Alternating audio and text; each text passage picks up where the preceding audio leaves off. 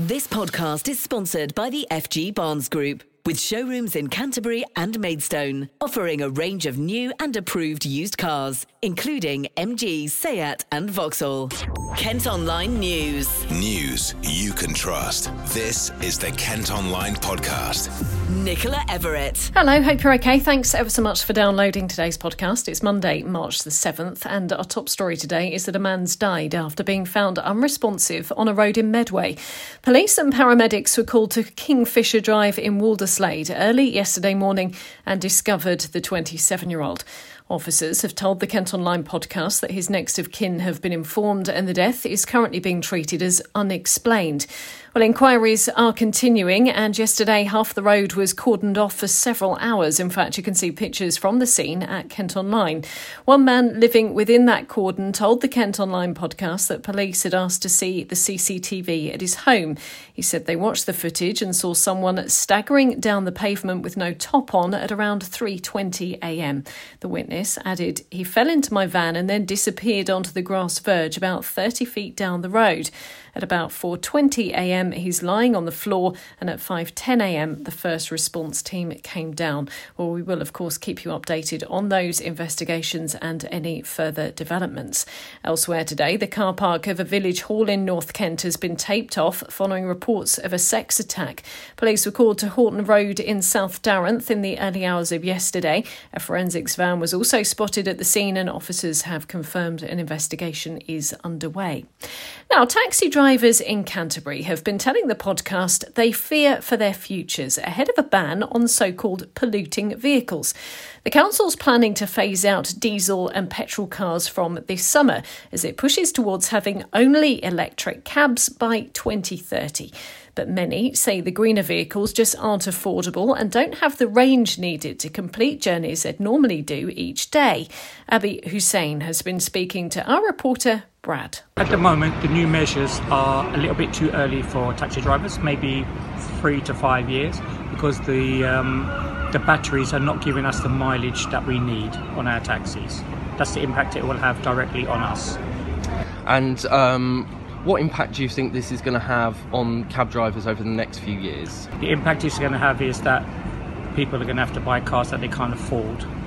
This infrastructure in Canterbury, let alone the country, is not ready. We don't have enough charging points in Canterbury alone. If fifteen people bought electric taxis, there's not even fifteen charging points. So what would we do then? We'd be queuing up for hours on end trying to charge our cars. You spoke to me about looking at um, some taxis wh- that you can switch um, yours to. Talk me through right. You personally. My taxi here is an eight-seater. The only eight-seater that they're making at present is seventy-three thousand five hundred pounds, but there's no mileage in it. We can't, it doesn't do the mileage. I would have to come and maybe charge two or three times a day because the range is very poor, maybe one hundred twenty-seven miles on, on one charge, which is nowhere near enough for a taxi driver. And how is this going to impact your livelihood? Um, if I can't get the correct car, it will most probably put me either on the dole or I'd have to drive a diff- completely different car. And my work is not about that, so it'd impact me severely. Well, as far as charging points are concerned, there are currently two at both the Canterbury Lane and St George's Lane taxi ranks, and another in the Maynard Road car park for private hire vehicles. So what's the council had to say about all of this? And, well, they've given us this statement. Tackling climate change and cutting pollution to improve air quality around the district are key priorities for the council, and requiring taxi drivers to do their bit as quickly as possible is really important. We listened carefully to the taxi trade when introducing this policy and promised to keep it under constant review because it depended on charging points being in place and how advanced electric vehicles had become by the time it was due to be implemented, especially how far they could travel on a single charge. We are already considering whether the timetable needs amending in light of all of these factors. If licence holders have a clear view on a timetable they can deliver on, we would be keen to hear from them. This is an issue that is not going away, so we need to work together to tackle it head on. Kent Online News. It's emerged a patient at a Kent hospital died while nurses sat outside his room because the alarm volume on a piece of equipment wasn't turned up. An inquest has heard sixty-five-year-old Christopher Osland suffered a cardiac arrest two days after being admitted to the Kent and Canterbury Hospital following a stroke last March. East Kent N H S Trust blames the death on a lack of training around the new machine that monitored the system in his room and says changes have been made to stop it happening again. A man's had his car stolen at knife point in Snodland. It happened at the Shell garage on Malling Road in the early hours of Friday. Police say a white Fiat Punto was taken and are appealing for information. A Kent teenager who was sexually assaulted is calling for victims to be better supported. She claims to have been kept in the dark about her case for three years, although Kent Police dispute that and say the victim and her family were regularly contacted and updated. Well, Jake Milner-Homewood from Castle Street in Dover has been jailed for attacking her after she had too much to drink, something which she says happens too often to young women. Well, D C I Nicola Ross is from the East Kent Vulnerability Investigation team, and she says that Kent Police puts victims at the heart of everything they do and takes any concerns about their experiences of the justice system seriously. Offences of a sexual nature are among the most sensitive they have to deal with and are often traumatic for victims to discuss, so they always work to minimise the impact of them as much as possible. There are concerns today about supplies for Ukraine being delayed from leaving the U K due to customs red tape.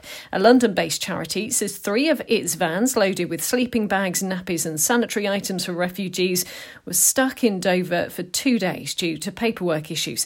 They say post-Brexit rules for moving donations into the European Union are confusing and unclear. Well, as the conflict continues following the invasion by Russia, more aid has been leaving Kent. Workers at a building company in Dartford received thousands of pounds worth of donations and set off over the weekend to deliver them in Poland. Dartford Valley Rugby Club paired with Callisto Construction to accept clothes, sleeping bags and medicine. They filled vans and took them to the Ukrainian border. Phileas Dumarcus and Bramwell Martin took the aid across Europe. Back in nineteen ninety-one, they helped us, they supported us, and um, and yes, I thought that that must be like a day to pay back. Transport is a big issue, and once I'll be back, I'll be trying to raise monies. And my, my first idea was that I'll be I'll be single man with a single van, maybe half of the loads, and that, that was my dream really. I, I thought like if I can fill up the van, that, that is what I'm, I want. And now I've got two vans already filled up. I've got another one being filled up later on, and that's mad. That's mad. I've never even imagined that. It's just the entire world is coming together and helping. I can't really explain how I feel because I don't. I don't really understand how I feel myself now. I'm just uh, one minute I'm happy, another minute I'm emotional, and the third minute I'm stressed. How I'm going to manage it. The things that we've got in the uh, in the U K. Um, Power and significance when you see the plight of the Ukrainian people and what's happening there. Um, we run a family construction business, we build people's dreams, and um, we have a number of Lithuanian and Ukrainian people that work for us with major links to the country. Um, and as such, uh, when we were approached by one of our employees if we could support, we uh, offered what we could. We've offered vehicles, um, people to drive, and um, we're going in convoy out to the Ukrainian border into Poland, where we've linked up with an N G O out there, and we're going to be um, trying to provide what we can. Um, it's a very uh, important thing to the Lithuanian people, because the Ukraine supported them when they struggled for independence in nineteen ninety-one against the U S S R. And as such, um, they feel that they want to do their bit um, and pay pay it back to the Ukrainian people. The response has been amazing, overwhelming. We we couldn't take another thing if we if we if we tried. Um, and I would just say keep keep the response up to the people. Um, but we we now now we've got support with other uh, organisations in the U K that were launched yesterday. Uh, there's going to be a lot of um, a lot of more aid coming their way. And we've also set up a Facebook group where you can let us know about details on any collections going on near you, or you can find out where you can donate aid. Just search for Kent United for Ukraine. Please follow and do share. This podcast is sponsored by the F G Barnes Group, with car dealerships in Canterbury and Maidstone. Women's safety campaigners have marched in Ashford a year on from the death of Sarah Everard. The thirty-three-year-old's body was found in woodland in the town a week after she was kidnapped by former Met Police officer Wayne Cousins from Deal. Dozens of people joined the Reclaim the Streets event in the town centre yesterday. The Bishop of Dover was among those to speak to the crowd, and you can see K M T V's video report on this story on Kent Tonight live from five thirty. A story from Medway now, where a mum has launched a fundraising campaign to carry out research into drugs that might improve her baby's life. Leo was born last March with an incurable genetic condition that affects the brain, nervous system and muscles.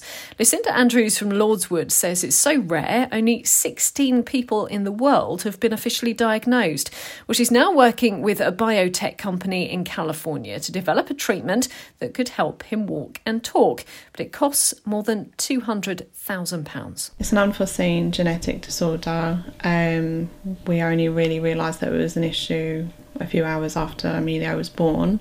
This part of his brain is underdeveloped, um, and the gene itself is not producing enough of a certain protein, and then the lack of that protein is what was causing him to, to present himself the way he is. He has like difficulty moving, he has weak muscles.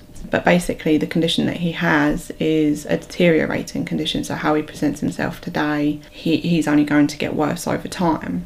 There's like ten thousand drugs that already exist, whether it's like prescription, over-the-counter medicines, and what they are going to investigate is whether any of the drugs, like it could be from like dogworm tablets to heartburn medication or paracetamol, and it's they're going to test his condition against all of these other drugs to see whether something can be repurposed that could potentially help him. Next today, a Kent charity that supports parents who've experienced baby loss are getting ready to open their first shop.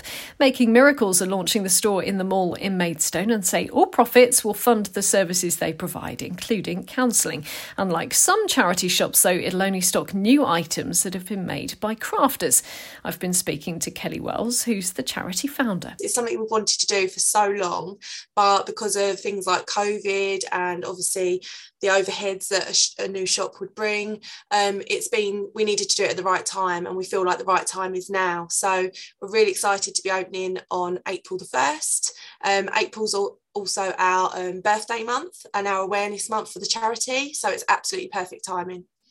Yeah, definitely. And how will this help you with your fundraising? Because as you say, for an awful lot of charities, it's been a really difficult time, hasn't it, over the past two years? Yes, it's been really difficult. Um, we made um, quite a lot of our money from our community stalls. Uh, we have a lot of volunteers that knit for us, craft for us, make lovely, beautiful baby items for us. And normally in a non-COVID world, we would have stalls out in the community, in hospitals, in shopping centres, selling out our goods. And that would be a really, you know, healthy income for us as part of our fundraising. However, COVID then hit. Um, We lost that platform to be able to sell. We couldn't have any interaction with the public or with our knitters. Our knitters, bless them, carried on um, whilst COVID was going on. So the stock was getting built up, um, and we just didn't have an outlet to get it out there. And these items are so beautiful, and they're one-off, they're handmade with so much love and care. Um, so really the shop is a perfect front for us to be able to get all of that together and obviously um, fundraise for the charity, because every penny that we make will obviously go straight back into our services. And for the parents who've uh, had to use your charity over the past couple of years, yeah. How difficult has it been for them? Because we've we've all had to isolate, but I should think somebody going through a particularly difficult time like those parents m- must have felt even more isolated than they would have ordinarily done. Yes, we've um, we've really noticed the the change in um, topics that come up. We have just well, last night was our third session of our new um, face-to-face support group, because obviously up until now we haven't been able to be with people um, in a large group. Um, we've mainly done it online, but a lot of the topics coming up in that support group were not obviously because, not just because of the loss of the child, because obviously that's devastating enough, but it's the trauma that a lot of these mums had to be dropped in the car park and go in and do it on their own. And the dads are frustrated and isolated, sat waiting, unable to support the, their loved one um, in the worst time that they could possibly have together as a couple, and not actually be together as a couple. So COVID has a lot to answer for in that grief process. And it takes, I think it's taken a bit longer than maybe what it would have out of COVID to actually come to that acceptance and come to terms with what sh- what's actually happened to them. Handmade with Love opens on April the first, and you can head to the Making Miracles Facebook page to find out about volunteering opportunities and also becoming one of the charity's trustees. Kent Online reports. A dolphin's been rescued after getting stranded in shallow water in Faversham. At Kent Online, you can see pictures of specialist firefighters who were called to Flood Lane yesterday morning. They were joined by experts Experts from the British Divers Marine Life Rescue and managed to release the mammal back into the wild at Harty Ferry. A popular pub near Canterbury is set to reopen after being closed for eighteen months. The Tyler's Kiln in Tyler Hill has been shut since November twenty twenty, and there have been concerns it would be sold or turned into student accommodation, but it's welcoming customers again later this week.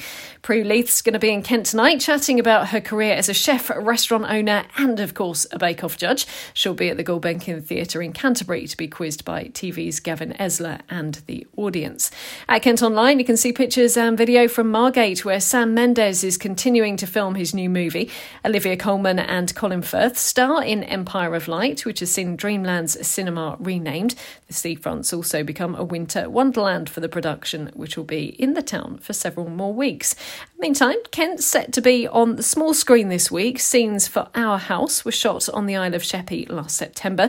The four-part thriller stars Line of Duty's Martin Compston and is on I T V from tonight. And it's a fourth week at number one for George Ezra's Anyone For You on the Kent Top forty with Alex and Numi on our sister radio station K M F M. Charlie X C X stays at number two, while Charlie Puth's new single Light Switch moves two places to number three. Kent Online Sport. Football, and it was a disappointing weekend for Gillingham as they failed to make it back-to-back wins in League One. After beating Lincoln City last time out, they suffered a heavy three nil defeat to Bolton Wanderers. Manager Neil Harris spoke to us after the final whistle. I thought they, they got themselves in front. It was a really, really good goal. twenty-five yard in the top corner. You know, you can't you can't stop them, but they could have been in front before that, to be honest. We had chances. Um, I thought their build-up play was excellent. I thought they, they took they played a bit of risk and reward with the ball, committed people forward, um, but they played extremely well and got into really good areas. Um, I just thought today maybe our levels were slightly off. We've got to look at look at why. Look at the training week. We worked hard this week, maybe too hard. Um, but we, we just got things wrong tactically as well. We're, we're without the ball, um, and then you know, they, they just, as good teams do, they find a way to hurt you. And going in at half time, you know, we regrouped, changed changed the shape slightly, and I thought second half we come out and we, we looked a lot better, um, a lot a lot more coherent as a team, and. Uh, no issue. I thought oh, we were the stronger side going into going into before the red card, um, and obviously that completely changes the, uh, the the complexion of the game after that. Any complaints with either of the other cards for Dan Phillips? Uh, no, um, no, I don't think so. The only question was leading up to the first yellow card was the ball out. Was the ball? I, I thought it was right in front of me. I thought the ball was out, but look, that's that's gone. It's, it's a late challenge. It's a yellow card. Second one, um, second one disappointment for me is Dan gets booked for a second yellow card. I, I, It's a coming together. Is it stopping progress? Possibly. You know, I can't. I can't. Probably can't argue that. Um, but what I can argue is just before that, leading up to it, we've got a corner. First contact, ours. Second contact, Villadane heads it when Jack's about to volley it. Jack's learning curve as a youngster is he has to shout for the ball. If he shouts for the ball, Villadane moves out of the way. Jack, where's it go? But the ball doesn't end up down our end of the pitch, and, and a yellow card for Dan Phillips. So. Um, What I will say to Dan Phillips, I said to him in the change room in front of the players, that's his third red card of the season for a second bookable offence. He's a young man, as we can see, he's an extremely talented player, and I really enjoy working with him. But he has to earn the trust of people, and that's going to be a big ban for him now, unfortunately. The Jills are still three points from safety in League One, and they travel to take on Doncaster Rovers on Saturday. And it's been a frustrating couple of days for Canterbury's Millie Knight at the Winter Paralympics in Beijing. She's admitted her busy schedule caught up with her after finishing fourth for the second time in as many days. The visually impaired skier missed out on a medal in the super combined event with guide Brett Wild. She says she surprised herself by winning bronze on day one, but fatigue eventually simply got the better of her. Well, that's all from us for today. Thanks ever so much for listening. Don't forget, you can follow us on Facebook, Twitter and Instagram. Plus, you can also get access to the ad-free Kent Online premium site. Just head to kentonline.co.uk forward slash subscribe. News you can trust. This is the Kent Online Podcast. This podcast is sponsored by the F G Barnes Group, with showrooms in Canterbury and Maidstone, offering a range of new and approved used cars, including M G, Seat and Vauxhall.